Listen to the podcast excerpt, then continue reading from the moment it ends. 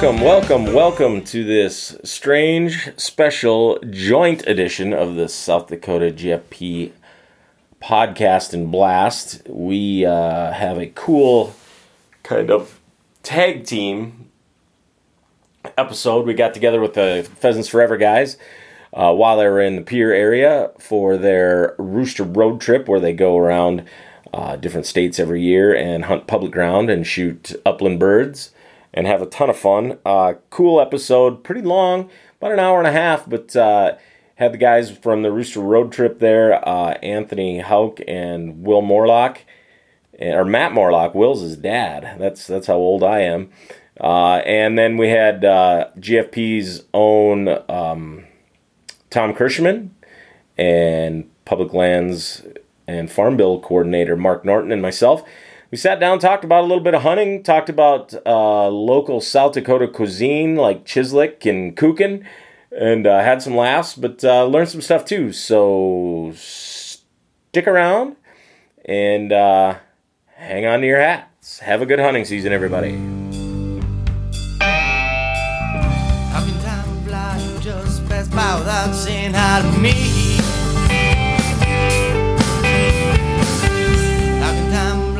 Just pass by without saying bye to me? Yeah. You can just roll. Well, let's let's do that. Let's get started. There's, it's it's late at night for us right now. It's been a long long opening weekend, Man, um, and we're we we're gonna. I guess we'll just bullet it out here. We've got a.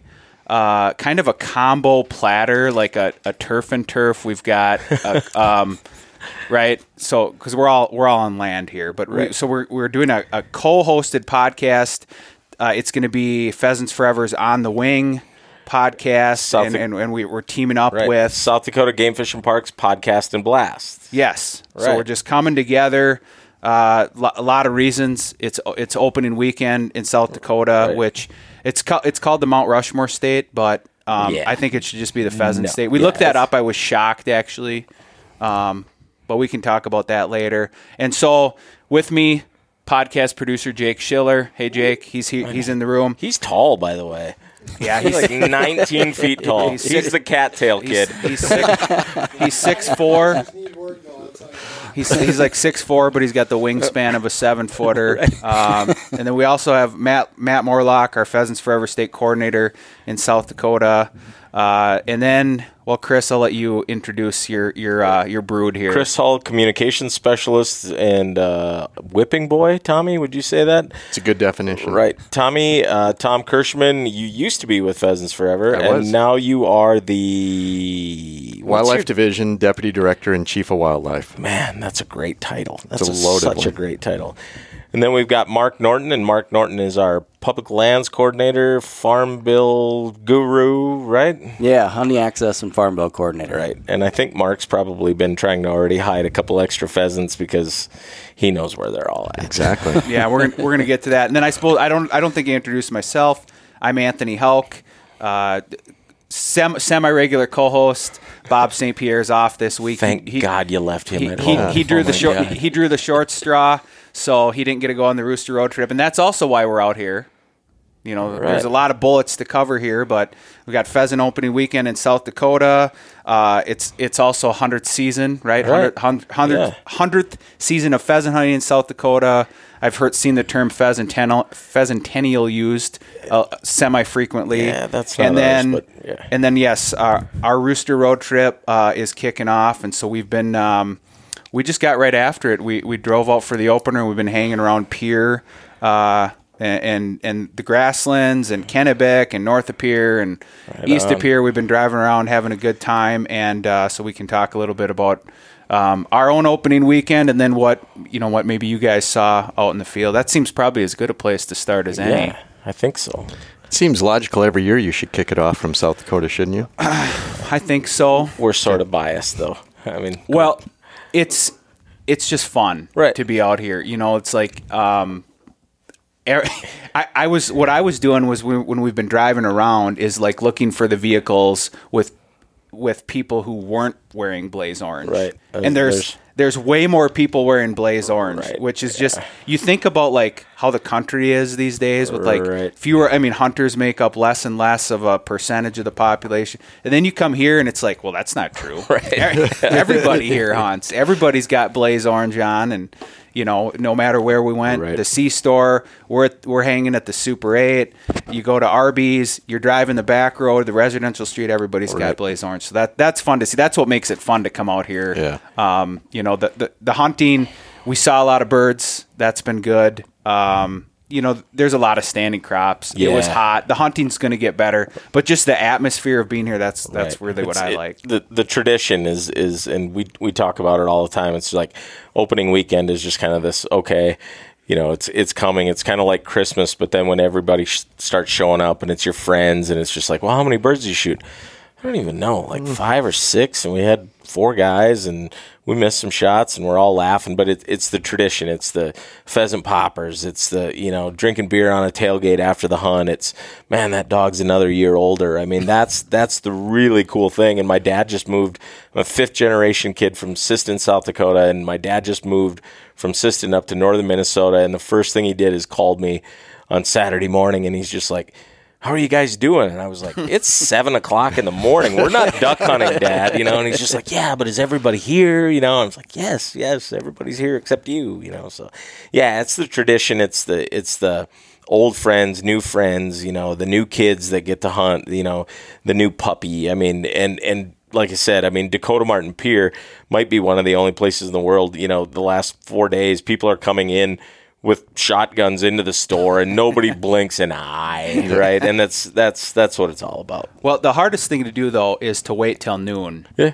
To, to start. So, do do we know why we wait till noon? Just exactly what there's. I hear the rumors going around like Everybody has a story. every everybody. I just there's got to be a fact based. It's, it's or is just the just the, the way it is, and that's just the way it is. It's just the way it is. No, it's it's been around obviously for a long time. I'd have to go back and look, but I think the noon start began in the late 40s or early Yep. 50s, whatever it is. It's been And that long. It's Yep. been a long time. Yeah, it's probably one of the one of the longest traditions within the big tradition of pheasant hunting in South Dakota and there have been multiple reasons that we've heard. I don't know if there's one true given fact why it starts at noon. Um, one of the most common that we hear, though, is probably two.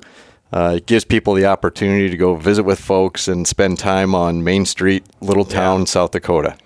And um, and then the other one that we often hear about from the landowner side is that one of the reasons why it started later was give landowners the time to get their chores, get their things done in the morning. They're not being bothered, and then the pheasant hunting can begin later on. So, Well- those are a couple reasons that we've heard I- I throughout will- the history. I of will it. say this though, even though uh, hey, maybe there's there's not as much just like mom and pop farming operations or whatever. There's still there's still a lot of farming activity going on. Oh Yeah. man. They're, they're they're they're busting out here, so those those crops are coming out. So And we'll, we'll understand- call it that. and understand a lot of those landowners are big time pheasant hunters Yeah. also and so for them to have opportunity to get some things done before they get to enjoy the hunt is a big part You of it You guys have sold me on that. That seems fair. That's Yeah. that that's it, right? That's, that's That gotta seems be it. fair. Well, Yeah. That's what it is. Well, speaking of, you know, what what we what we hear, and, and it makes sense to me, is that you know, you, hey, you're traveling this, you're traveling this far. It's good economically, and Right. we've seen these. You know, we were doing it last night out at the steakhouse, um, spending some money. People were having a good time. Everybody was a hunter. We're we're talking about bird numbers, putting money down. It's good. It's good for the state. But one thing I saw on the menu, I'm going somewhere with this, is they had chislic. Yeah. Okay. So we had Pheasant Fest here, National Pheasant Fest. It's Right. it's Pheasants Forever's like big signature convention, and we had it in Sioux Falls earlier this year. And they were serving chislic there. I've never heard of this stuff. And then like I come out, Where are you from? I know. And then I come and then I come out here, and then I come out here again, and we're at um, somebody hit me with the Cattleman's? steakhouse. Not the Cattleman's, Mad the other Mary's. one. Mad Mary's. Mad Mary's. Right. Gr- great, great. Yeah, good. I, I don't know if I can. You should be one or the other. They're both good, whatever. But it was great. Ex-wife of the cattleman's is Mad Mary's. That Yeah, was part of the deal. Everybody says that. You know, that's the honest to God truth. so I'm hoping to try the cattleman before we leave, just so I, I don't leave. You know, Right, somebody yeah, feeling yeah, bad, yeah, like they're they're all in Mad Mary's Right. corner or whatever. No. Um, but it was great. I had the prime rib. I highly recommend it. Um, they're not paying me anything to say that, but they had chislic there, Right, right. and I'm like, what is chislic? Like, what is it? I'm looking at Morlock going, come on. It's, And I well, I feel like I'm getting the same look because well, it's true Chislic. Like growing up, true Chislic is sheep. It's mutton. okay, and it was the lesser cuts of the mutton, and well, not like any, you know, no offense to I, I raised sheep when I was a kid, but lamb is good, but mutton gets a little oof. So it- it's just seriously down in the southeast corner and up in in TK's corner of the world, up in Eureka and in Sisseton. I mean, my family ran the meat locker. True Chislic is sheep or rabbit is the hmm. o- other one, but now Chislic has turned to an, into a beef thing, and it, it's just some of maybe not the prime cuts of meat, and they cut it up. We cube it up, you season it, you deep fat fry it, flash fry it really quick, and it's spectacular. all right, I'm gonna give it a try. And so, he, so here's the deal, Schaumburg. In six months, I will bring pheasant, and I will make you boys pheasant chislic, and it is unbelievable. All right, Scha- Schaumburg's where we're, where Fe- National Pheasant Fest and Quail Classic will be held. I will next, bring a cooler. 2019 event. I will bring a cooler. You you bring whatever beer we're sponsored by or not sponsored by. It'll it, but that and that is one of those kind of traditional things. You know, you have these recipes like poppers or whatever with pheasant or whatever, but chislic is a just a staple and I've I've taken it all over the country with my job, and people are just like, "Why didn't we think of this?" And it's like, "Yeah, it's grease and salt and pepper and meat, right? It's But it's not breaded, so it's healthy. right, That's right. Well, it's I went grouse hunting, you know, like a decade ago in, in the Upper Peninsula, uh, and they have like pasties there, Right, yeah. And it was it's like the same type of deal. I was like, you know, like that that off the farm comment, like, well, what's a pasty? And and like. everybody, just everybody's turns just, in, looks, incre- right? incredulous, you know. It's like being in Ne- Nebraska and not knowing what a runza is, and everybody. I don't. just- I have no idea what that Oh, is. Man. I, I, I don't. they're fantastic too. So They're not Chislic though. okay. Well, we got that out of the way. I Right. was, I was really curious. So Start talking Kuchen now. Right, Kook right. and uh, Tommy could probably make you one right now. You can't come out to South Dakota on the opening week and not have German food somewhere. Right, You just can't do that. You can't leave the state until you have German food somewhere. Right. we haven't you're- had. Well, it's You're gonna have to find some. I'm, I'm assuming prime rib isn't German. Not gonna cut it. No. you need to find some dumplings or Knoephla- strudels or knoephla knoephla soup. soup or something. Right. By gosh. Well, we'll do. We got a couple more days here. You know, that, that's uh, we're uh, we're in Pierre for a couple more days, Right. and then we're gonna head to, you know, kind of like maybe north of Gettysburg, Eureka type country. That's his, See? you got to stop and get a Kuchen you're at the on your way. Yeah? you have to. You're Yep. well on your way now. Yep. Okay. That's- I'll make a shopping You- list for you. Right. You you ask Howard how good a good German home cooked meal is after a long day of pheasant hunting. Where should they stop and get a Kuchen if they get to Eureka? Is it the bakery? Is the bakery Baker's still there? not open anymore. There's two other places that make Kuchen though. Grocery store Yeah. Right. Yeah. Oh yeah. There you go. All you right. got to get one. We'll we'll do that. Well, that that's that's part of the experience. You know, that's Right, That, that right. You know, coming out to the. Uh, I'm a small town guy, but I I uh, um I. I live in a city of 2.5, 3 million people now, so Right. you feel like you're getting back to your roots, this kind of stuff. Right. We get we got where I'm from, which is near South Dakota border, but Madison, Minnesota, it's the lutefisk capital. Mm-hmm. That's arguable, but yeah. Well- I've, I've been to Madison and yeah, but yeah, It's you know there, there's sometimes you wish you could be known for something else. right. Yes. You know, it's like You're like I- not the pheasant capital. You're the lutefisk capital. yeah yeah Right. yeah. The smelly kitchen capital. Well, speaking of pheasant capital, you guys like let's let's talk hunting reports opening weekend. I mean, the numbers were up like statewide from the survey 47%. Some Right. spots in eastern South Dakota like doubled, mm-hmm. which isn't is very encouraging. Um, you know, conditions were just it's kind of it's that's just the story these days is there's a lot of crops in and the weather can be hot and dry and whatever, but what uh, what was kind of the overall vibe after the opening weekend? I, I mean, you know, from what I saw last night, I, I I got a hold of all our regional manager, game managers, and the one thing that really surprised me was the guys from the Northeast saying, you know, two birds a hunter in a lot of these counties, and it was just like, you know, and that's where I'm from. And it was just like, wow, you know, what a rebound. Um, and that's a big jump from the last couple of years Right. in terms of success, especially on opening weekend for those folks. And that's certainly what we saw from the surveys and seemed to hold true here on opening weekend. Right. Um, Mark, were you hunting this weekend? I did a little bit. I wasn't actually out during the noon after opener. I was grouse hunting on the grasslands Saturday morning. So smart. And if they, you know, if they opened that season up before noon, I might have had a few roosters, but had to let them go. Uh, well, we'll take the grouse report too because we were out there. We got licked pretty good on Saturday morning. We saw a few birds, but they were pretty cagey. And then we we turned our attention to you know the Right. the the, uh, the the the ringnecks. But give us give us the you know tell us how you hunt mid-season grouse on the grassland. That's what I want to know. Mid-season grouse, You just keep walking and walking Yeah. and walking. grouse hunting, you, you find them where you find them. There's there's no there's no secret to it. Uh, you just got to put in your time. Usually, actually, I only walked for an hour and a half Saturday morning, and I had a chance at my limit. So I actually saw more grouse this Saturday morning than I've seen earlier in the season grouse hunting. So Maybe maybe we bailed too early. I, I gave St. Pierre a tip on uh, the second weekend of grouse hunting season, and he went out in five minutes, shot a limit of prairie chickens, and then went out again the next day. Still didn't get a call on an invite. He came and watched my band play. Still didn't get an invite. So I'm really glad you didn't bring him along. But uh, Well, ru- rumor had it he was in South Dakota. he is, yeah, somewhere. Um, I think out, you know, perhaps Wessington Springs. Right. He's Some terrible. other dot- He- he's a terrible dot on the human being. But no, you know, we saw one to two birds. Uh, you know, I think out west, uh, it was a little bit of surprise. It was like more 0.5 to one, but a lot of hunters are kind of starting to hunt that west all the way. You know, even Custer County, which. I was just like, "What?" You know, Custer County and Fall River. You know, and there's there's some good stuff out there. But yeah, I mean, yeah, you know, even the places down in our southeast corner where it's still pretty wet and there's all the crops are still in, but it's Right. wet and even kind of hard to get around. Man, hunters were saying, wow, we're seeing a lot more birds, probably even more than what our brood counts were saying. And they were at 1.5, two birds. I mean, they were, yeah, people are doing well and everybody's happy. It's, it's the opener. Yeah. Again, when you look at the last couple of years, not only the brood routes, but what we heard today and yesterday is that, again, what we saw is numbers really had a nice jump in that central to east central, way in the eastern side of the state, and it held true. And guys are seeing birds, and it's only going to get better. Yeah. With all the crops standing, there's no doubt late season will be phenomenal.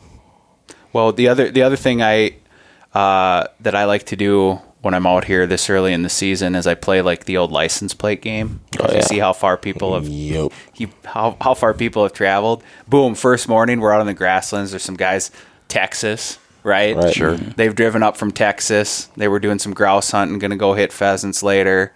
Uh, we have a guy at the hotel who drove up from Georgia, 26 hour drive by himself. Right.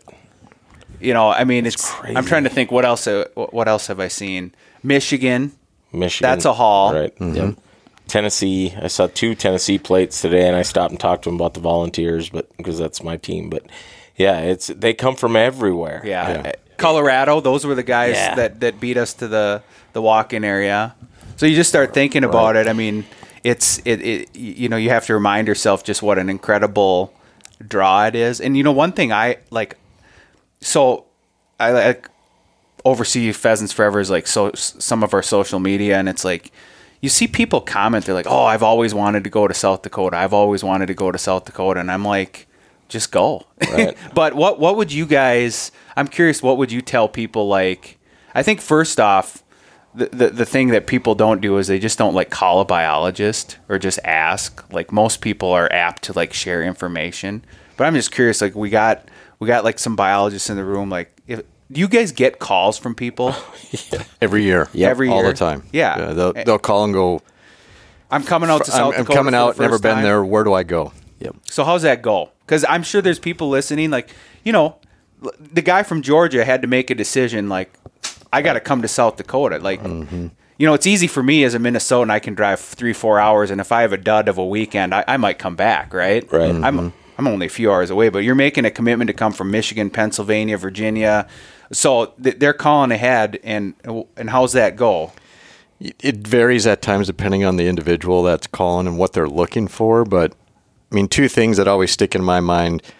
You know, these folks have never been here, so they don't have a place to go. So public land or public access Yeah. is huge. And so you're going to look and try to give them in a general direction where they could have multiple areas or multiple opportunities, or at least most guys will say, well, I'm willing to drive an hour any direction and I'm planning to go to so and so town. And so try to direct them that way. Um, we'll look at the brood surveys and what do bird numbers look like and be upfront and honest and say, hey, you know, this area might have more public land available to hunt, but I'll also tell you that bird numbers appear to be down versus over here, and you might want to consider that in your in your final thing. But you know, it never goes to the thing of saying, "Boy, go to this GPA or go to this walking area." It never really goes that far. It's At usually least with more you. Well, at least with me, yeah. No. but you know, in general context, it's usually a general area, and it Yeah. might be a 20, 30 mile general Right. area, and say, "Geez, you know," or somebody will say, "Man, I'm I'm going to come to Pierre. Where do I go from Pierre?" And then I'll say, "Okay, well." Heck, you can go any direction an hour out, and you're going to find pheasants. Right. And if you go this direction, you have a better opportunity to find some grouse. And you could find the right place and have sharp-tails, prairie chickens, and pheasant all in the same walk. You know, and so Yeah. they get excited about that stuff, and that's what you try to lean them towards. How about you, Mark? Yeah, pretty similar. I, I give them a general area, kind of feeling them out for what they're looking for. Usually, they do have a, a part of the state in mind where they Right. want to go hunting, or they've heard about hunting, or or maybe they hunted five years ago and they're they're wanting to go back there, or, or you know, is that area still good, or should I go to a different area of the state? Things like that is is kind of the questions that I get. Yeah, people I call in. Well, you know, I um, it's something that I do. I mean, I travel to upland hunt like quite a bit, and I'm I'm like shameless. I always contact, I always contact a biologist. You know, like again, I'm not looking for hot spotting, but I just think like. Um, it's just one of those tools. Like you guys are here as a resource. I don't live here. You guys are here, and again, I'm. I don't think most people have the expectation that you're just gonna like draw Yeah, I've got. I'm, I'm, I'm not saying that I haven't had people just like biologists say like I'd give that exact area a try, particularly Right. later in the season when hunting pressure dips. But um, you know, if I was planning a trip to South Dakota and had a general idea about like you know the region I wanted to stay, kind of just you know Right, right. northeast, central, whatever, Pierre central, like find the biologist, or heck, even just call Game Fish and Parks and find out who the biologist is, and give them a call or drop them an email, Yeah. right? What's really fun too is you get somebody that comes out and hunts one weekend and they they'll call you back and say, "Geez, you know, I hunted this GPA, this specific site, and just didn't find any birds." And it's really fun when you personally know that GPA or that area, and you go, "You know what? What you should have done is this, or you should have tried Yeah. this." Yeah. And next time they come back and do it and have success, and they'll call you back and go, "You were spot on, man. That's what I did, and man, I found birds." So it some of it's just you know, when folks that come for the first time, in some cases they've never hunted some of this type of habitat that they're going to encounter as well. And depending on the year, it can be way different than maybe what they're used to or accustomed to hunting. And so, just understanding the time of the year, the habitat makes a huge difference. Also, Yeah. Well, we saw it, it's kind of a good thing and a bad thing. Like, um, you know, the the walk-in areas, and we hunted some of um, these new community-based access. We'll talk we we'll talk about that a little bit more. But community community-based access, like walk-in areas, uh, where Pheasants Forever chapters are, are and the community is chipping in, um, particularly in regions where there's just not a whole lot of public access. But it was amazing um, how many people this opening weekend like they key in on those areas, right? And it just got me wondering. You know, you're seeing vehicles drive by, drive by. Um, Matt mentioned that there's a walk-in area near his his place, and he saw four gr- four groups go through it in one afternoon. And so it got me thinking, like, do you guys track like usage on that kind of stuff? I mean, do you know how?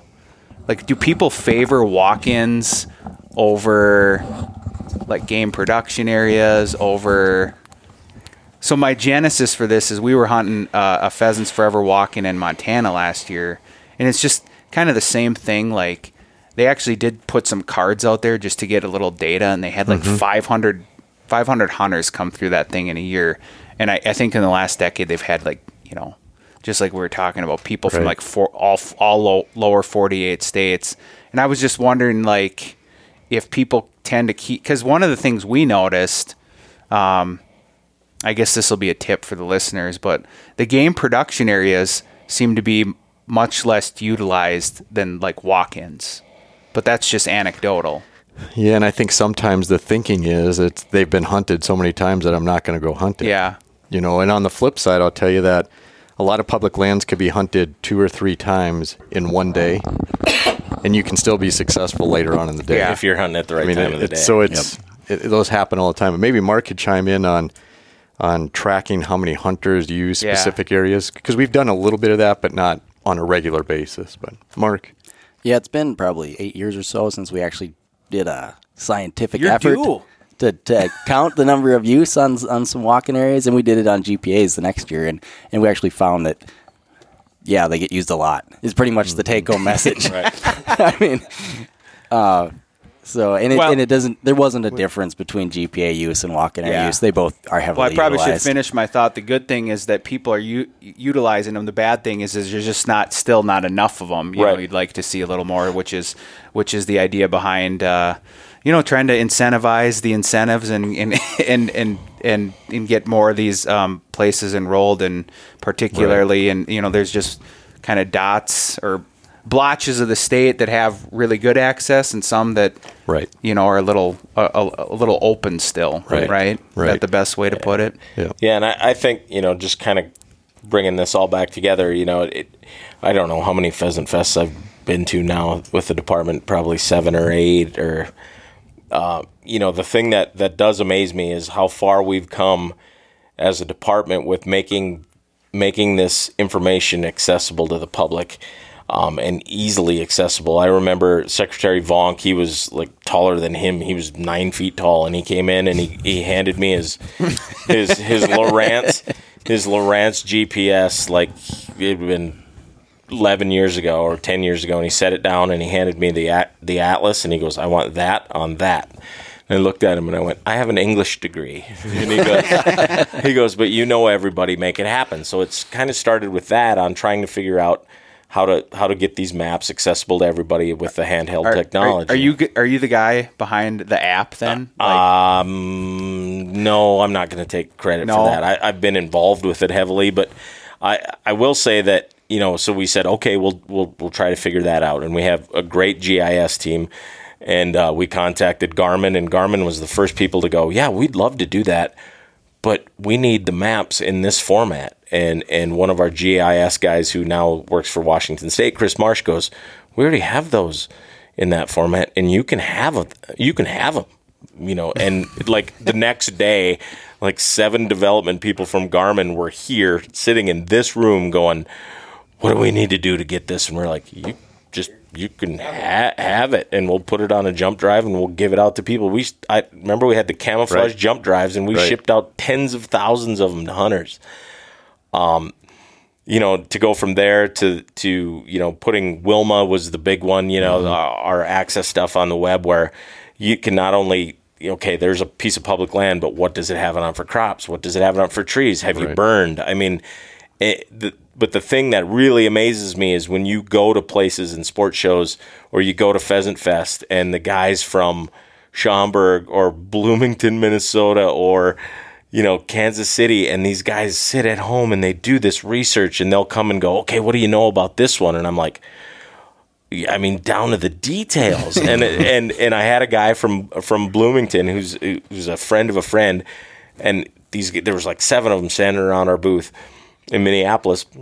And they're all just they're just peppering me with questions. I was like, "Whoa, you guys are serious!" And they said, "We sit around and do like game planning on our hunts to South Dakota and the research, and and and it is it really is all there. I mean, you know, if you tell somebody, you know, I want to come to South Dakota and do a bucket list hunt, man, that research is there. I mean, the brood counts, the you know hunter per mile, the birds, you know, the bird fork, you know, all the brood count stuff, and then you know.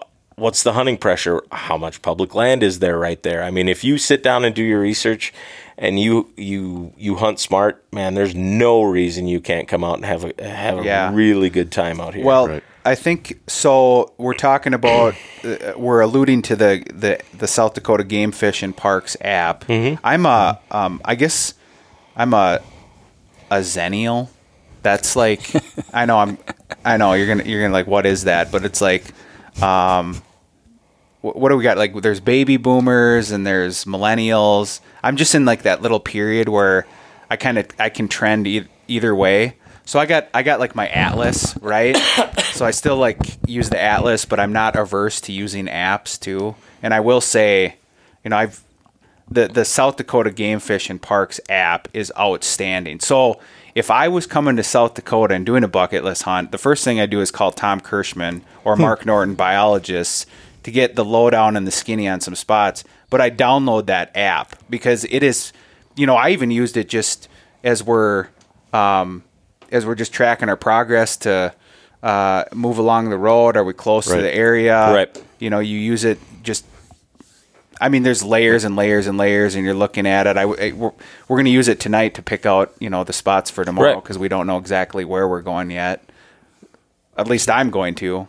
So when we drive across the state, Morlock. my eight-year-old He's turns this on, and he's tracking as we drive, and we'll be driving along. And he goes, "Dad, on the right-hand side, you got to ask for permission. Left-hand side, it's it's open. You can go hunt that. I mean, he's got the Right, map figured right. out Yeah. where you can Right. can hunt and where you have to get permission. Yeah, it, it's it's really impressive. I would. Hi- it's free. Right. Yep. it's free, which uh, you know, I mean, what more do you need? Go download it, check it out, play Right. around with it. Uh, if you don't come to South Dakota this year, you probably will soon. I, I think I figured it out at one point, like when I was crunching some numbers, like in any given year, like 15% of active pheasant hunters are coming to South Dakota, like 15 to 20%. So download that app. It'll, it's a good number. Yeah. You'd like to see it be, be I- I higher, like to obviously, that. but but um, uh, the funny thing is, we got a uh, I got an email from our our BIT, the Bureau of Information and Technology, on I think it was Wednesday, saying, "Hey, would you send out an email to all the pheasant hunters, asking them to please feel free to download the Atlas." And, and the public land stuff ahead of the pheasant season because last year you crashed they crashed our servers. So I sent out an email to like two hundred thousand, you know, non-resident resident pheasant hunters going, "Hey, you guys, you all know the guys and gals, you all know this is here and it's there, but just giving you a heads up, download it now and get it. You know, don't don't be using your minutes, you know, your quote unquote minutes, and get it onto your phone. Use a little bit of memory. Yeah, I mean, they sent it to us and they said literally crashed the servers last year, pheasant hunters. So that, cool. that's that's the date even the data breach in South Dakota Right. or whatever Yeah. it, it Right. all, re- all relates back to pheasants right right. oh well one thing I wanted to you, you know I did want to I'd be remiss if we got Tom Kirschenmann here you know he used to work at Pheasants Forever I was curious like how far in the way back machine are we going way back. Way back Way machine. That's great. Let's say, um, so I started with PF in the summer, July of 95. And at that time, there was, I believe, eight field reps nationwide. So that was interesting. So the first staff meeting I went to uh, in Belgrade, Nebraska, uh, in the fall of 95, there was Jeff Vinden, Howard Vincent, and uh, I'm forgetting one other that came down. And then there was like eight field reps. And so like was- a dozen people basically yeah, it was it was amazing. And Yeah. compared to what it is right now when you get everybody together for Pheasant Fest or something like that. So it's really neat. But uh, yeah, I had the great opportunity when I finished graduate school, came on with PF, and I covered Illinois and Indiana for five years. Had the opportunity to come back to South Dakota and covered South Dakota and Wyoming for another five, and then joined uh, Department of Game Fish and Parks as the pheasant biologist, and here today. yeah it, it's always it's always interesting to me um, you, you just try to like put things into context and perspective and it's like you, you know i guess we'll, we'll be doing a little horn tooting here but like you know when i think about where pheasants forever is in just like three and a half decades but even Yeah. like even just like two decades ago we only had like 20 employees Right. you know Right. You know so Yeah. you just think about how much work happened on like the backs of volunteers Yeah. early on just doing things and um, you know now now the the professional network has has spanned quite a bit with like the expansion of our farm bill biologist program which Right. you know consult with like or landowners they consult with landowners and, and work up habitat management plans and work to help them enroll in conservation programs but that has expanded um, so greatly that you know now we're I think pushing 400 employees Right. right. um, and it's just kind of it, it's it's just kind of mind boggling to me to see where we've come. You know, from a guy, Yeah. like you who just you know in, in basically a quarter century, it's man, that's rem- some serious growth. and I, I have to admit, I remember going out to Illinois that first fall, and and it's one of my favorite stories. The one of the local PF chapters, several of them, call me and go, "Well, you're going to join us for pheasant opener in Illinois, right?" I said, "Sure, great, appreciate that." And they go, "Well, be at our place for at six o'clock for breakfast," and I go, "Why?" You know, and I'm used to the noon opener, and it's sunrise in Illinois. Like, what the heck are we doing here? it was just odd. And then the other part was, you know, public land in Illinois, you had to put in for a lottery drawing to Yeah. get selected to hunt it. And it was just like, oh my goodness. And the first day that I did a private lands hunt with another gentleman, we walked from sunrise to sunset and we flushed one hen the entire day. And I was like, okay, I'm not used to this business. And, and so I quickly talked him into going, we need to make a trip back to South Dakota. And I'm going to show you what pheasant is about because he was originally from Tennessee, Alabama area. And uh, yeah, that became an annual tradition then to bring him out here to hunt pheasant. All right. That's pretty cool. Yeah. I was just going to say, you can, to date, Tom, it, we talked about the Farm Bill Biologist Partnership. He was there for that. He's the one that started, kind of started that rolling. And good or bad, he's the one that hired me in Pheasants Forever 16 years ago. Oh, now it's all coming out. Yeah. Right. There's a full circle to everything. Yeah. things. yeah, Matt was one of the first original farm bill biologists. I think we hired four at that time. Four, remember. yep. Yeah. Yeah. Yeah, and that was kicked off that whole program right here in South Dakota. Yep. 2004, I believe it was. Three. Three. Yep. 2003, 2004. Yep.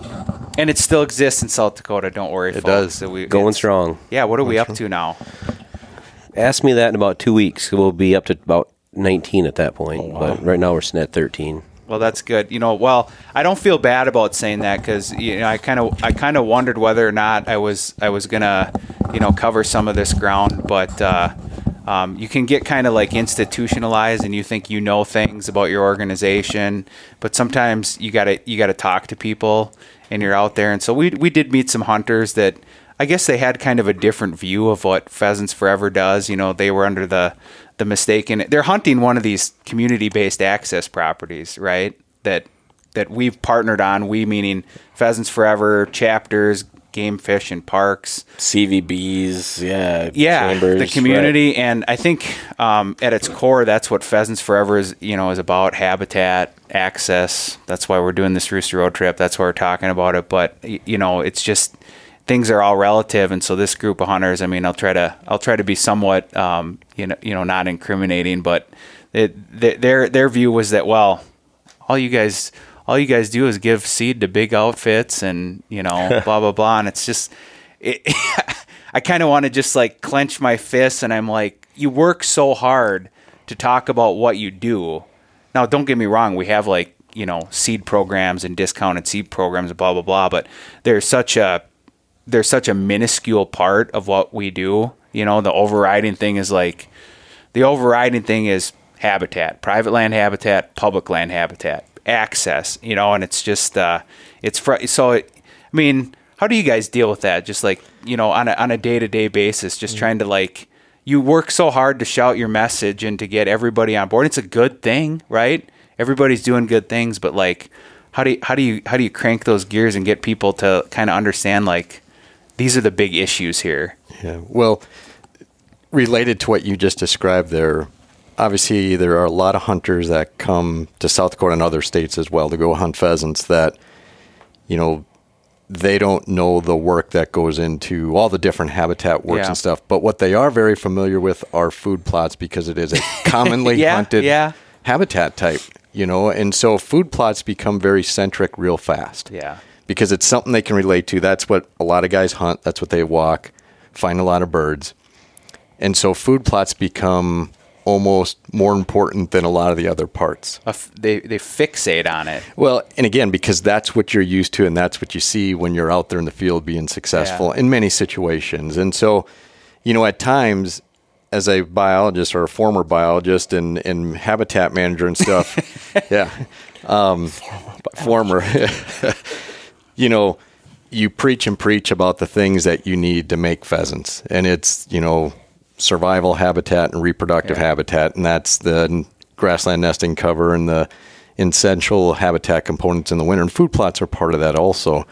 Um, but it's really easy to become fixated on that, and that's not the number one habitat type we need to focus on to have more pheasants. But it's one that a lot of people relate to because that's what they're hunting in quite frequently. Yeah, that makes sense. I can see that. Mm-hmm. I'm going to do some trial and error in my community. You know, I'm still crafting all my communication. Your your communication is always evolving, right, Chris? Right. You know, Yeah. de- dealing with the what I call unenlightened. Yeah. Sure. Fine. Yeah. Right. No, no one wanted to bite. Hey, thankfully, thankfully they had they they did uh, they were familiar with the rooster road trip, so that was a step. So they had a they had a good hunt. We heard some shooting. I think they and then they came back and talked to us, and they got three roosters and a prairie chicken. So Yeah. we felt pretty good about that. Good. We meaning me speaking for pheasants forever and game fishing parks. That's what you want to Yeah, see. Some, we're okay with that. Some success on those areas. So, well, uh, how long do you have to not practice biology um, before you're just like a former biologist?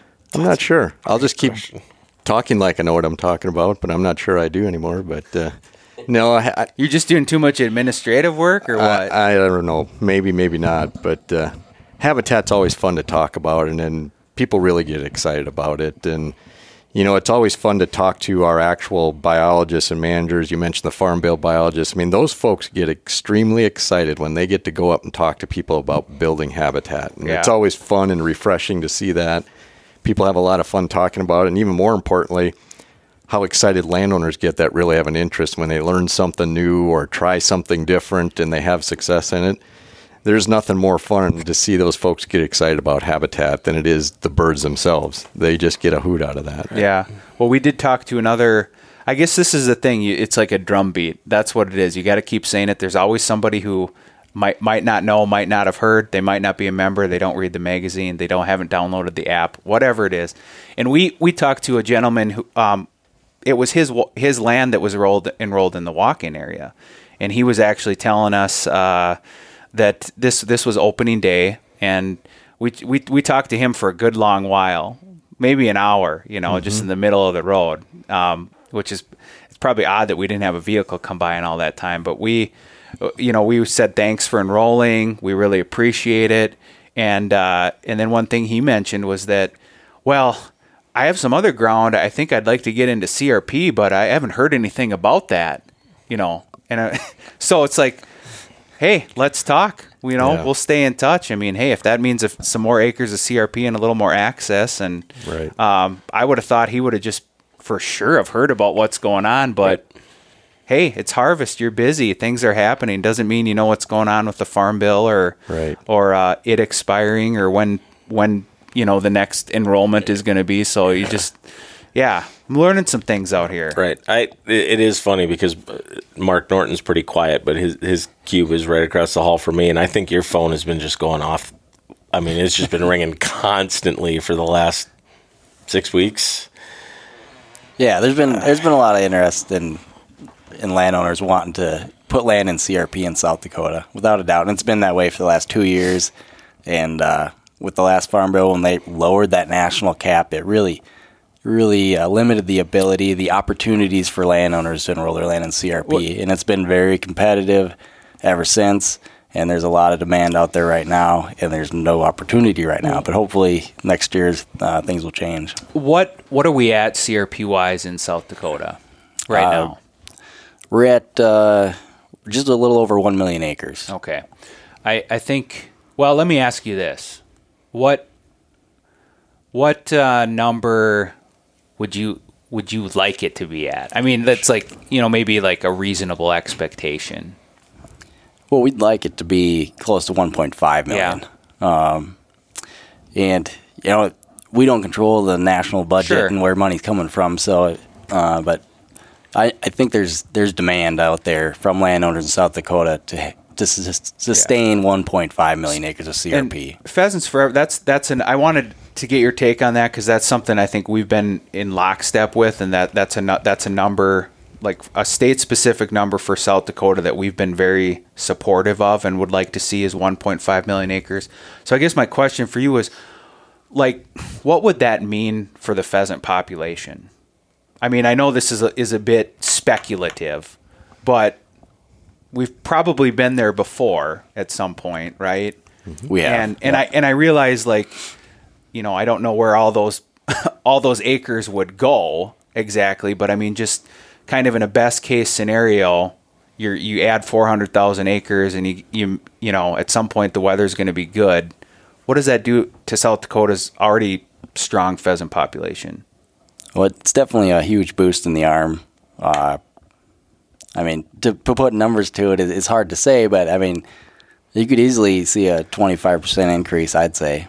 You know, I, I think it also, you look back at the history, and a big part of that would be is if we were able to add another 400, 500,000 acres, is where you'd put them Yeah, and where you'd get your most return on your investment. And and we saw that over the history of CRP when the program really started. We had more acres initially enrolled in the western part of the state. Things changed through EBIs and different things like that, and we saw. And with the wetland practices, we saw some more CRP come to the eastern part of the state, and then um, so you couple that in more of the traditional pheasant range, and you, we had a string of very good weather conditions and nesting habitat and stuff. Big part of why we reached our 40 year high in the mid 2000s. I mean, that was a big part of it, and um, and so there was multiple things that played into it. But again, back to the CRP, a huge component is where do you put it, and and what kind of impact would it have then? I mean, if if another 400,000 acres went out western South Dakota, for example, it's going to have huge benefits for prairie grouse and other wildlife and you know deer and other populations of wildlife. No question about it. And there's going to be pheasants that benefit from it as well. If you look at it strictly from a pheasant standpoint, of all additional four or five hundred thousand acres went in the eastern part of the state, and some of that traditional range, again, from a pheasant perspective, you'd see even a bigger response to it. So a lot of it's going to be location, but regardless of where it's at, it's going to have huge benefits for wildlife. Yeah, I'm I'm rooting for the heart of the pheasant range, but that's just that's just one man, one non-resident's rooting interest.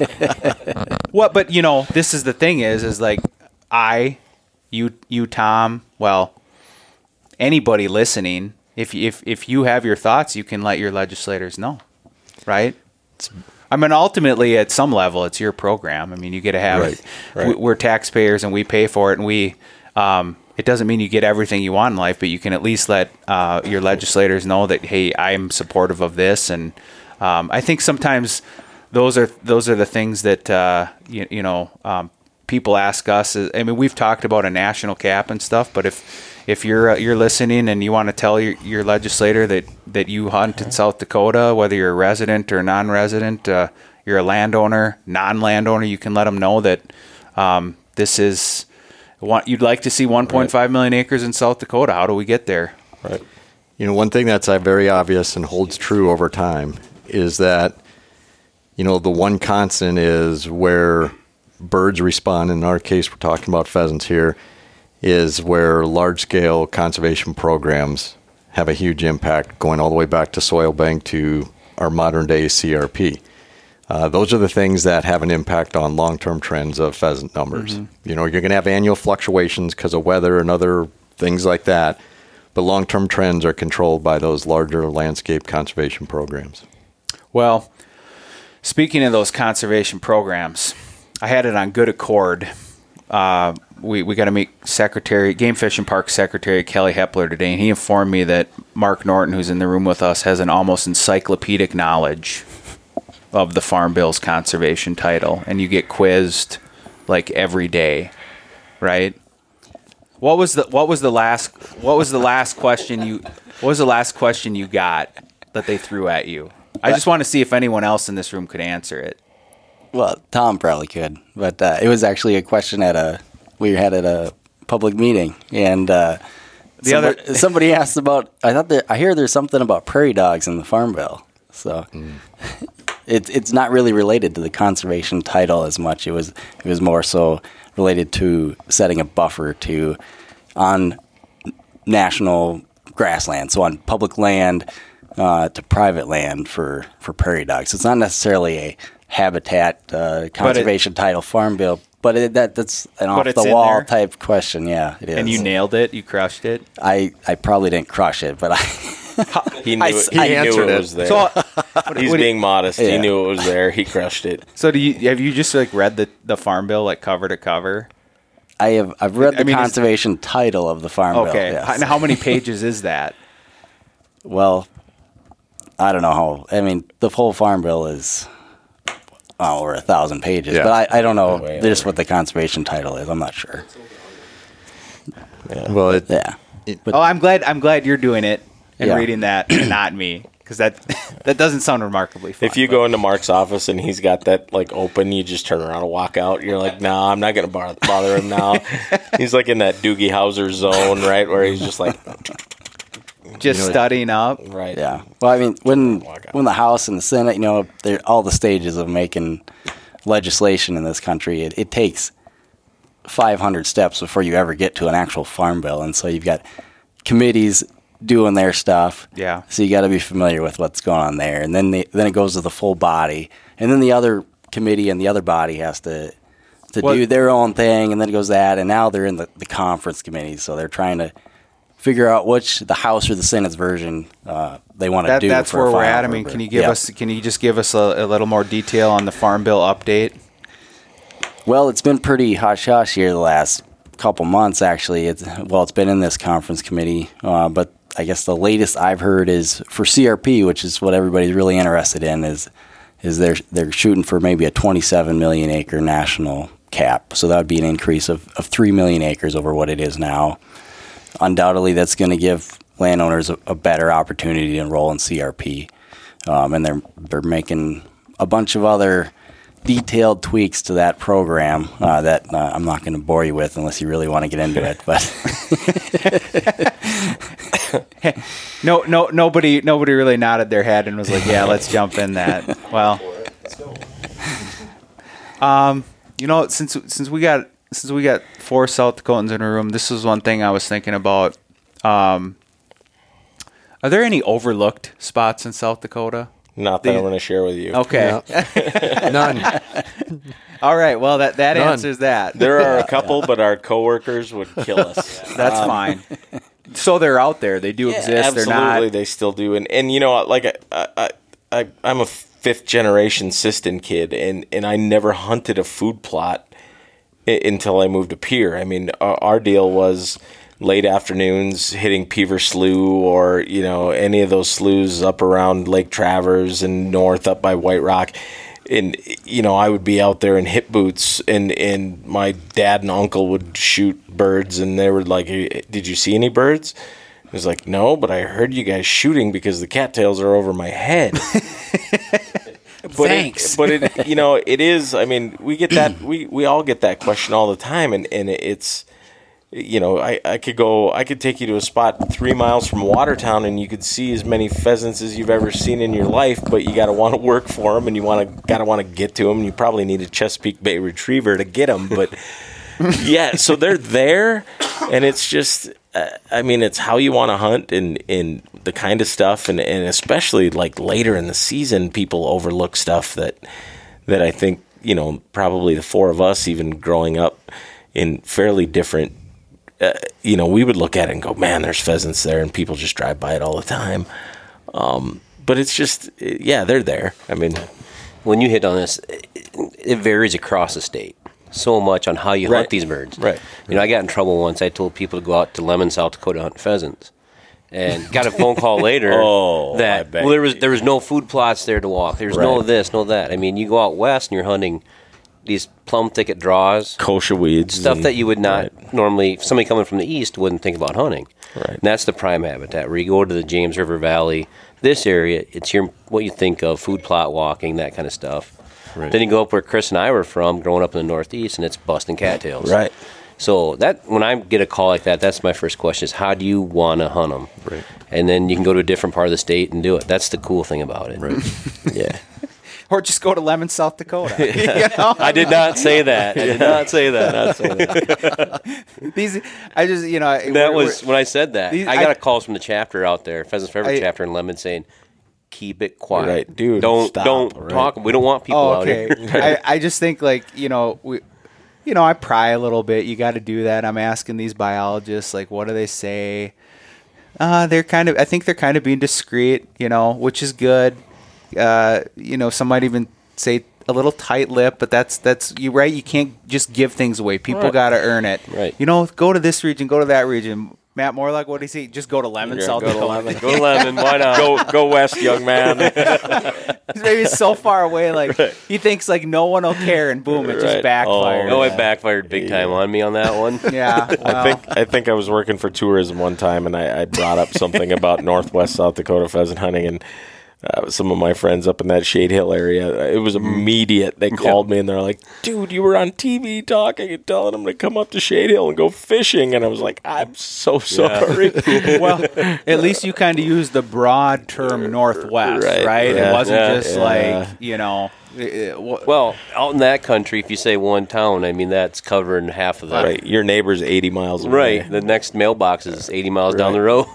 Yeah, well, I think I might give Lemmon a try next year. That Exists. sounds Yeah. pretty good. It's a bit of a haul, so Pick me up on the way. I'll split gas with you. all right, we're I'll, gonna I'll go with two. we're gonna I'm do in. that. That it is actually I shouldn't you know it is uh well Mo- Morlock probably it's probably in my mind because he said that to me at some point. Uh, But uh, that is a region that I've I've yet to pheasant hunt Yeah. in South Dakota. You know, and I'm just kind of one of those guys that likes to But it, it does make sense around. if you think about North Dakota and where they shoot most of their pheasants is just Yeah. right across, across the the border. border. Right. The other thing But is it pick- different hunting. You get to pick up a bonus hunt or two out there too. Yeah, Right. absolutely. That was I was just going to say that. Yep. People talk about that. Right. The opportunity to harvest a partridge, Partridge. in western Yeah. South Dakota. and there's grouse Yeah. Grouse, that way, Yep. right? Sharp tail. Sharp Yep. tails. Right. prairie chickens we were talking about because we did see a couple prairie chickens today they're they're kind of confined to the this central part of the state the uh, more Yeah. or less Yeah. For the most part, yeah. I mean, you, you're going to see them in areas where you do get a little bit farther out from central part of the state that have some mixture of sunflowers and some different agricultural fields. But you're not way out west. It's going to be all sharp tails. Way up north, it's going to be all sharp tails. The big central part of the state is going to have a good mixture of the two.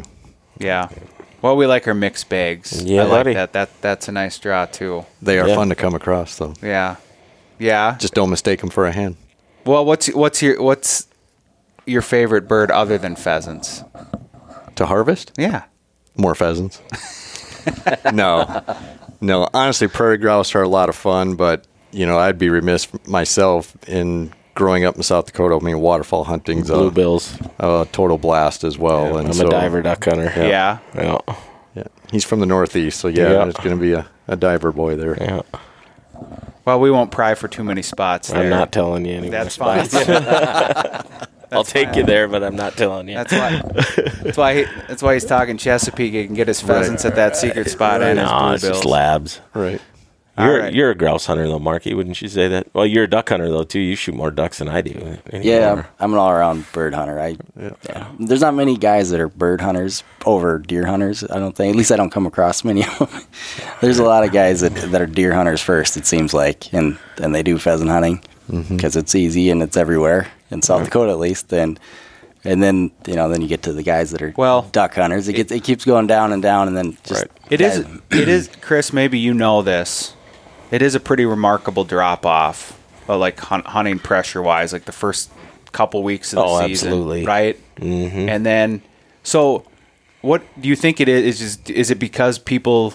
It's like Mark says that people are they maybe tilt a little deer first and it drops off, or is it just you think it's the weather? I think I think it's partially the weather. I think it's also um, deer hunting. Is that's a great point. I haven't really thought about that that much, but I also think it's just tradition too. People are so geared to man that second, you know, that middle October we're gonna pheasant hunt, you know, and we're gonna hit it hard for a couple months or a couple weeks. And our and our out of state visitors were so in tune for so long. You know, we're coming and it's the tradition, and we're gonna come when the orange, bright orange carpet is out, right? And the, these communities, like last night, Murdo had a wild game feed, and it was it, there's 320 people in Murdo and 600 people in Jones County, and there's 400 people at this wild game feed, right? So it's tradition stuff too. But you know, I, I used to when I worked for tourism, I did 10 sports shows a year, and everybody, I, I mean, to a T, and this is 10, 11 years ago. They nobody came after you know the first of November. My God, are you guys you know are you living in igloos then? And you know, it's just like no, you just push it back a couple weeks, and wow, the birds will be wild. And it's just like yeah, but there's nobody around, right? I mean, and that's you know, I always used to tell people when I when I first moved up here and I started hunting and I figured it out quickly, man, I, I wouldn't go out and, and hunt pheasants, you know, on public ground until maybe the week before Thanksgiving. And then we'd be out there and I'd see you know, I'd see Tommy and I didn't even know Tommy, but I, I saw I knew what his rig was, you know, and we're hunting these similar areas and we always shot birds but I- I, think it's weather. People are scared of the weather a little bit, but I think it's that tradition. And deer hunting does come into play because I, Yeah. I know a lot of big time bird hunters that those dogs start getting fat come you know West River deer opener because the the ought six is is coming out and the the eleven hundred is going in the in the in the closet. You know, and But think about the resident hunters. You know, really, with all the seasons, man, we start September and it's like one opener after another after another for almost three months. Yeah. And there's something about an opening weekend. I mean, obviously, hunting or pheasant hunting is the big one, but the opener of East River deer is a big darn deal. West River deer opening is a big darn deal.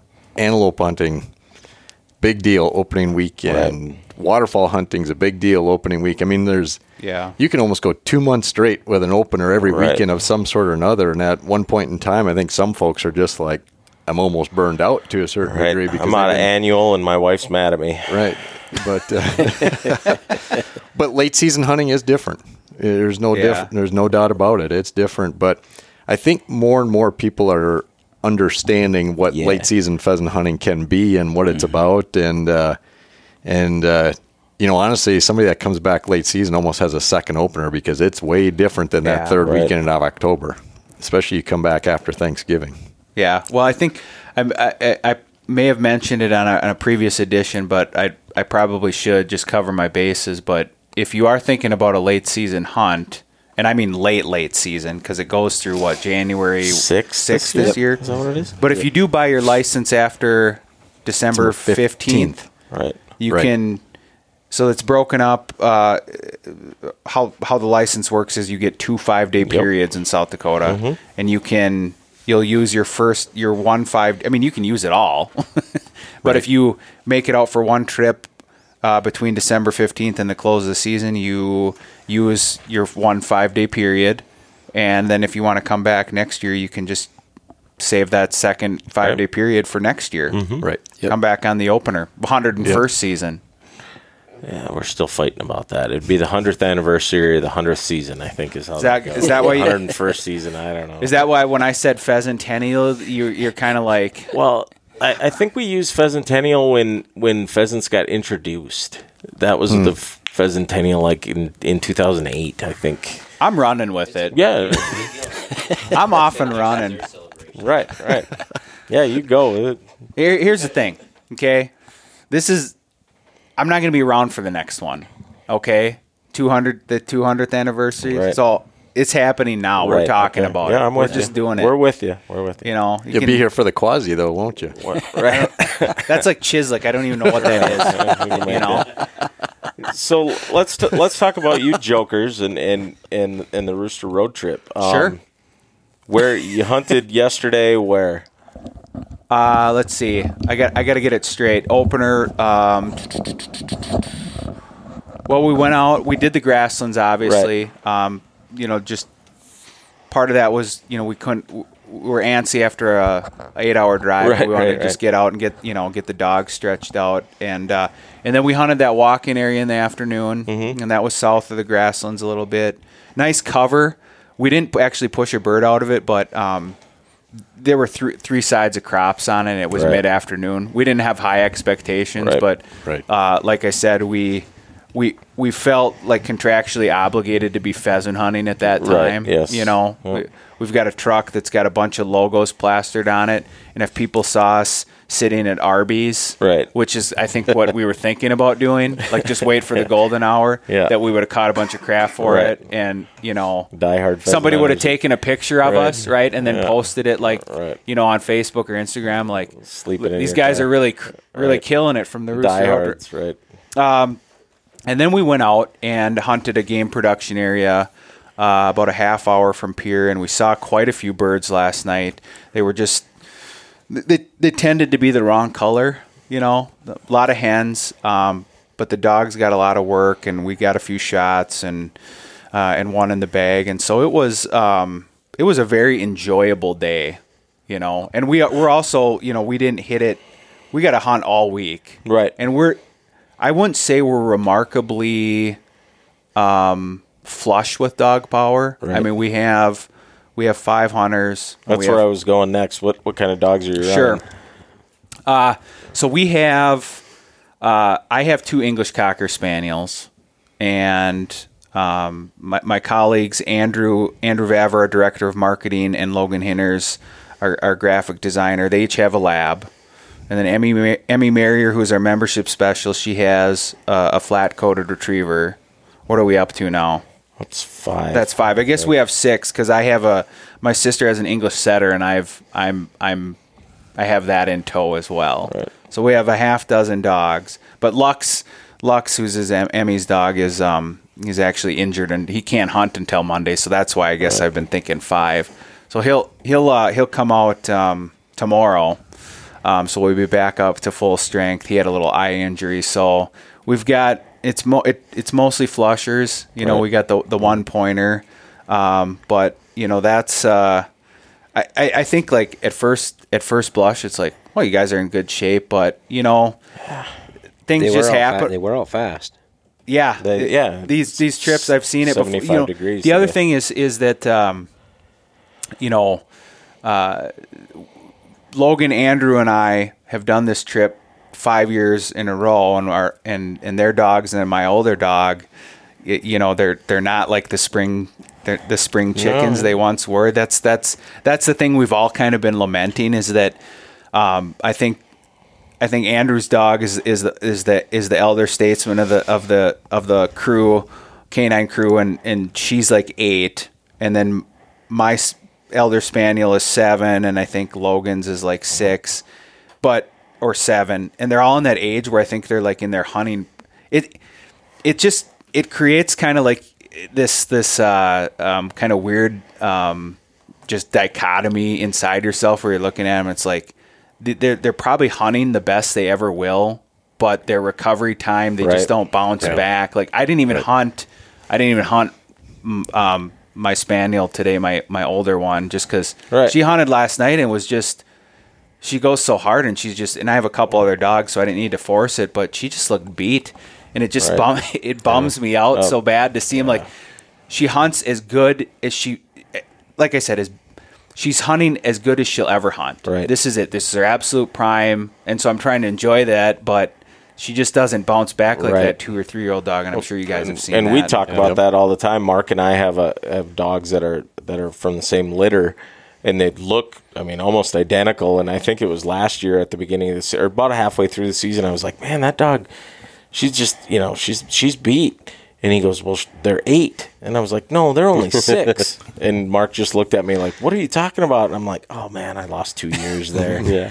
you know they and they do hunt smarter but you know you're talking to you know Pierre isn't a, necessarily a lab town like most of South Dakota is because of the grouse and Right. but you're talking to lab guys so that's that's the only reason. My my grandpa was a six foot eight 340 pound German that raised labs and he would say there's three kinds of dogs. There's yellow there's brown and there's black and everything else is a barn dog you know, so when I moved to Pierre and I'm just like, look at that short hair, you know, 80 miles an hour going back. It's like, how do you keep that dog in the house? oh, we don't keep him in the house. It's No, like, well, why, no. why would, you know, so, but no, I, I, I get it. And it, and it is, I mean, that thing about the dogs is they just don't live long enough. No. No, well that that's that's what we were talking about uh, as we were killing time this afternoon. Is that it? Uh, no, it was the guy at the gas station. That's who I was talking to. He was he was uh, he was an old guy himself, and he had an old dog. And the thing is, it doesn't matter how old you are. You could get a dog when you're 80. That dog is going to outpace you in years at some point. Right. You know what I'm saying? Right, Is like right. you do that that multi that that multiplier of seven, and so that's what happened to me too. Right. I'm having like probably that mid, that early midlife crisis where it's like my dog passed me like in the last Right. year, Yeah. like age wise. you know, I was thinking I was getting gray, and then I looked at my dog, and she's like a month was just grayer Right. than I was, and it's like, why is this happening to me? Right. Right. Why am I here? Right. You know. Yeah. So it's, but we are uh, we are enjoying the we Cool. are enjoying the, the the time. You know, seeing these dogs as smart as they'll be. They've Right. got they've got the game figured out as good as they ever have, and so yeah. And then today we um, we bounced back and did that that uh, community based access walk in, and then hunted a nice game production area tonight. And you know, now the thing is we have lots of options for tomorrow. Right. And that's what we're going to be doing all week. Is we're uh, you know um, uh, zigzagging our way from Pierre over back to the um, that eastern border with Right. Minnesota and hunting um, public public land, public access, public habitat the entire way. Right. So Awesome. How many years has this Rooster Road trip been going on? This this is number eight. What? It's been Where- eight already. Eight. Wow. What? uh was on the very first one. Andrew's dog was on. Yeah, and, Andrew's bull was that you know he's that's kind of one of his claim to fame. Is his bull was like a six month old puppy or Yeah. something. I remember it coming Yeah. out with that one. I was on that first one. what- what's the genesis of it? I mean, what was the? I mean, I'm sure it's probably. Uh, I mean, I've watched it and listened to it and and kind of watched it transform. But what was the idea behind it? Just Yeah, I, I think an awesome you know, trip, and we're gonna go woohoo! You know, I mean, you know, we we wanted to just do some event. Uh, you know, there's there's there's a couple components, but if I pared it down, it's like we we wanted to do an event that um, probably just appealed to you know we were like Andrew and I were like in our early earlier twenties at Right. that time, and we wanted to do something that just I think appealed to like the people that we knew, right? but we were also just um, so that was one. Number two is just uh, there's there's a distinction like people make that distinction about public lands, right? Like you know, y- y- like it's like it's it's an addition. It's like um, like a suffix. Right. you know, like well, I got these birds on public land. On public land, You know, right, people right. would send me photos like we worked hard for these birds, but got them on the golden hour on public land. I mean, it, people are proud of that fact. You know that uh, um, that they have access to it, that they own it. Right. That you know, maybe in some cases it is harder to find the birds because they've been pressured. There's a lot of reasons, but it's a thing, right? Right. Right. And then the last one was, um, you know, that I think there's, uh, I don't know that this has gone away a lot. Um, Andrew talks about this because I know this was one, one of his motivations is that, you know, we, we just, you know, part of it's just prove it, you know, like that, that, a- that apathy or um, that indifference, like, Right. you know, that this stuff is out there that can be more of it. We can restore it. You know what what we have, we can restore. We can create it. We can be proud of it. Right. But it can be productive. It's good hunting. Like Right. just because you don't own land, uh, like you know, Andrew doesn't own land. I don't own land. well, I own nine tenths of an acre in the Yeah. Twin Cities, but it's it's unproductive birdland. But don't don't let that don't let that be a limitation. And Right. so it, part of it was Right. prove it. Like we want to showcase success because success breeds success, right? Right. You go to South Dakota, like we're not we're not real big on secrets. Right. you know, I guess if you want to call me up and um, you know, I don't want to hotspot too much, but if you want to drop me a note and ask me after the trip where we're going, I'll probably tell you. Right. You know, Right. there, Yeah. there isn't a big secret. We're not. We want to showcase like that. You can go out. You can find. That, that's that's one of the things I probably don't mention enough too. And and when we talk about public land, probably because of the way it's managed, has. I mean, don't get me wrong. There's plenty of private land. There's more private land out there, and a lot of private land is great habitat. But public land is typically great habitat. You know, I think about the piece we were at tonight, game production area. Mm-hmm. There was grass, diverse grass, probably supporting lots of species, um, including pheasants, different types of grass.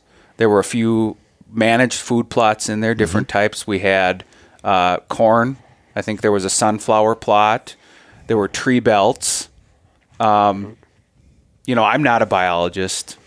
Well, I guess you're not either. You've retired, but I'm just kidding, Tom. But you know, it. You know, from from my uh, you know my barstool biology eyes, it's like this has everything. You know, you try to think like a pheasant. Like Right. this is so. That's the thing. It's and and most of what I hunt is public land, and most of it seems in my eye. Well, there's birds there, so I'm I'm equating that to be pretty high quality habitat. Right. And I think that's the thing is it's. I guess the point I'm trying to make is it's not secondary habitat. Like public land, and that that's probably one. Of, I guess one of our motivations early on too is that it's not second rate.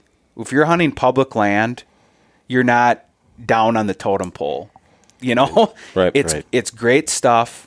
Yeah, sometimes the pressure's different at times of the year. You get opening weekend or what, but it's as good as it gets, and it's there. In some cases, you own it. In some cases, um, it's it's access, um, but uh, you know it's public access, which is a bit different. But um, you know you've you've got that access to it, and and and there's been more programs that you know it used to just be walk-ins, right? And now there's habitat components tied to those.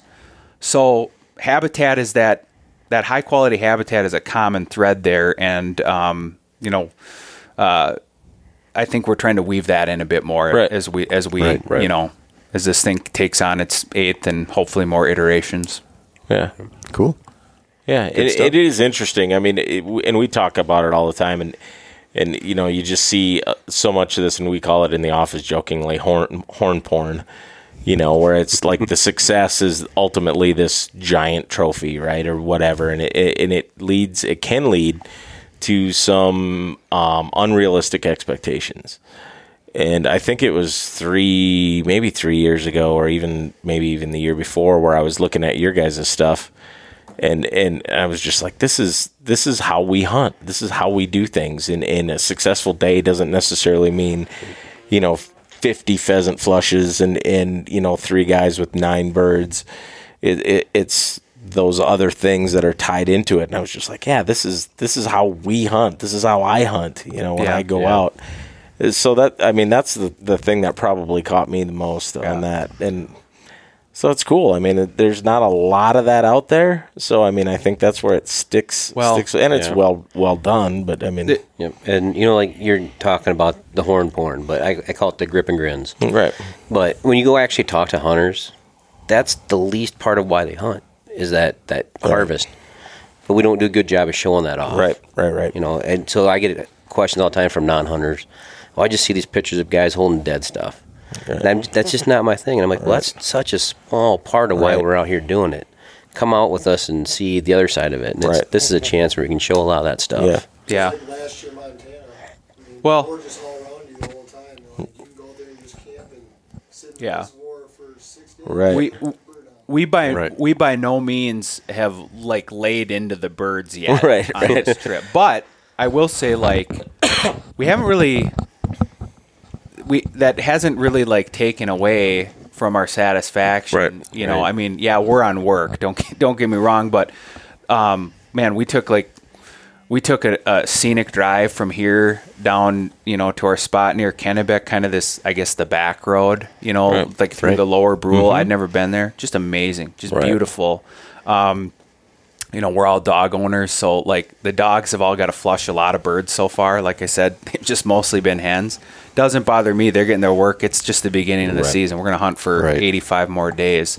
Um, we're we're getting to hang as a group. You know, we're all we're coworkers, but we're we're all like friends too. Right. And so this is, um, you know, it, it almost I'm we're we're we're gonna work our butts off this week, but it has kind of a it has like that getaway feel Right. a little bit.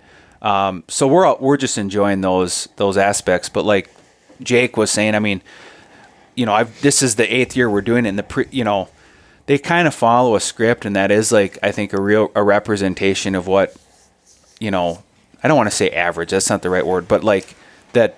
You know, a typical Typical. um, that a typical upland hunter would find if they hunted on a five day or seven day trip, and that's like, and this is this like I'm cataloging the seven years here, but I'll use like last year in Montana as an mm-hmm. example, and I I suspect this week will probably follow suit, and that's that we we might have a couple days where they just bust, things don't break right. Does you know doesn't mean we're totally skunked, but Right. you know, that's just hunting, as they mm-hmm. say. And they've said it, you know, probably since, you know, Adam and Eve shook hands or whatever. And then and then you get a couple days that are uh, you know, probably middle of the road. I mean, if you're trying to like rate success, and then you get a couple days that are just you hang your hat on, you remember for the rest of your life, Right. And that's just how it goes. And uh, you know, so, um, and I think people can identify with that. You know that you know it seems real to them when you're when you don't have. If we would have sh- if we would have shown them, uh, you know, 15 pheasants today and 15 tomorrow, Nah. you know, Right. been like that might have seemed like just out of sorts Right. you know but this is this is um we're working for it Right. we're working very hard for it Yeah. Cool. Good. You should. yeah That's why it's hunting. well you're not giving up any hot spots for the rest of our trip so we'll just we'll slide we'll slide we'll slide we'll slide past that one what do- what do you guys do when you wrap your pot it's a it's it's also it's kind of my new term a thing but it's it's a thing to kind of wrap up podcasts with like a little like a little shtick. Do you guys do anything yet? No, I, I started out. I start our podcast with a little bit of shtick that I do, and then I use some music from a band that I was in. Some kids from Britain that I got permission to use their music, and then I, I tie it all back in. Usually, i I'm uh, I'm so sick of hearing my own voice that I'm just like, nah, whatever, we're done. Nah, usually wrap it. A lot of times we wrap it up with what's coming. You know, what's coming up with East River Deer, West River Deer, or you know, antelope season's closing here pretty soon, or that kind your- of stuff. What's your band name? The band that I'm in now is called the Side Hackers, but it should have been Live Bait because every gas station in town would advertise for me. But you you won't change it. No, I won't change it now. My bowling team is Live Bait now, but You know, so there's been some great bands that have changed their names early on. You're you're like too far along. It's got too much. Uh, it, got the, the too much hardest thing, the hardest things in the world to do is name a dog and name a band. I've gotten into more fights about those two subjects than anything. Yeah, be like the on Parks and Rec where they change the name of the band every month. Right. Heavy Gravy and the Meat Sweats is Yeah. the great band name that I always thought would should have been and should have been and could have been, but no, we don't. We don't have any shtick. It's just me, and I'm What- finally get tired of hearing myself talk. So I, What what would you uh, if you formed a new band? Not that I'm implying that your current band is going to like you know Right. disband or anything or like uh, um, you know like go Stone Temple Ti- Pilots or something Right. and just you're. You're not, you're not into drugs or anything Right. like that, No. but if you too tired. Yeah, I work too much. But but if if you were if you're gonna just form a new band, what would that band name be? That, I, it would probably be like Live Bait or Live Bait is a great one. I have the logo and everything. Um, we we just you know like Duck Blind or Steel Shot or something like that. I, I mean, uh, Huey Lewis and the Nudes would be one, but that's already kind of kind of a cover band? Kind of taken, yeah. No, I don't know. It's it, seriously the hardest thing to do is is get a good dog name and get a good band name. Maybe I think that's what we should end on. We should just go around the table, like just like rest. It doesn't have to. I'll say rapid fire, but it doesn't have to be like rapid because you get like a few seconds to think about it. But like Mark Norton, like like dog name and then band name. Oh, those are good. Hmm. So the next dog name? Or, Yeah. Oh, that is going to be tough. This is going to be rapid fire. I don't Right? think. No. Well, you guys are killing me. I thought that was- Klein, Klein, Klein will be my next dog name. Klein will definitely. All my dogs are music music names, so it'd be Klein. And you know, yeah, like I always just thought like duck blind or muskrat or something like that. But you know, I don't know. For me, Tommy, you got anything? I don't have anything for a, a band name, but our current dog is Tuukka Rask, so I don't know what our next one's going to be. So, hockey, Hockey. big Ho- time hockey player. big time hockey. Yeah, Yeah, Jet named that dog, yeah. right? My son Jet named it Tuukka Rask, so I'm not sure what the next one will be. Your band name could be Tommy Kirschenmann and the former biologist. Former biologist. That's exactly right. Mark Norton and the Farm Bills. It's you know, they would be original. how about how about Morlock over here? Let's. uh You're you're gonna you're thinking you're already thinking dog. Right. I'm You're already thinking to- dog, and I uh, always wanted a dog named Murphy. I don't know why, Pete's but I always got called him Murph. Right. You know, my first dog to go on Tommy's line was Puck. Mm-hmm. Everybody was like, "So, like Shakespeare, Romeo and Juliet?" Sure. And I'm like, "You don't know me if you're asking me that." I'm like, it's about a hockey puck. Right. So, band name? God, I don't know. Me and my bite are always joking. When a fitting name would be th- this end up, but have the logo always flipped the wrong Right, way. Yeah, yeah that's That'd be bad. us. That's not bad. That's a good cover band name. Yep. I like it. What about you? good. You're shooting it out. I mean, He's he's going to be the Chislics now. right? Yeah. Yeah, that actually isn't that actually isn't bad. You know, I well, That's good. I, I had a buddy in high school. I, I think Tom Petty's great road music. So I'm maybe I won't say a band name, but I'll I'll say this that uh, I tend to like band names like this, and that it's because my buddy mentioned that uh, we were driving along, and he said, you know, Tom Petty wouldn't be bleep without the Heartbreakers.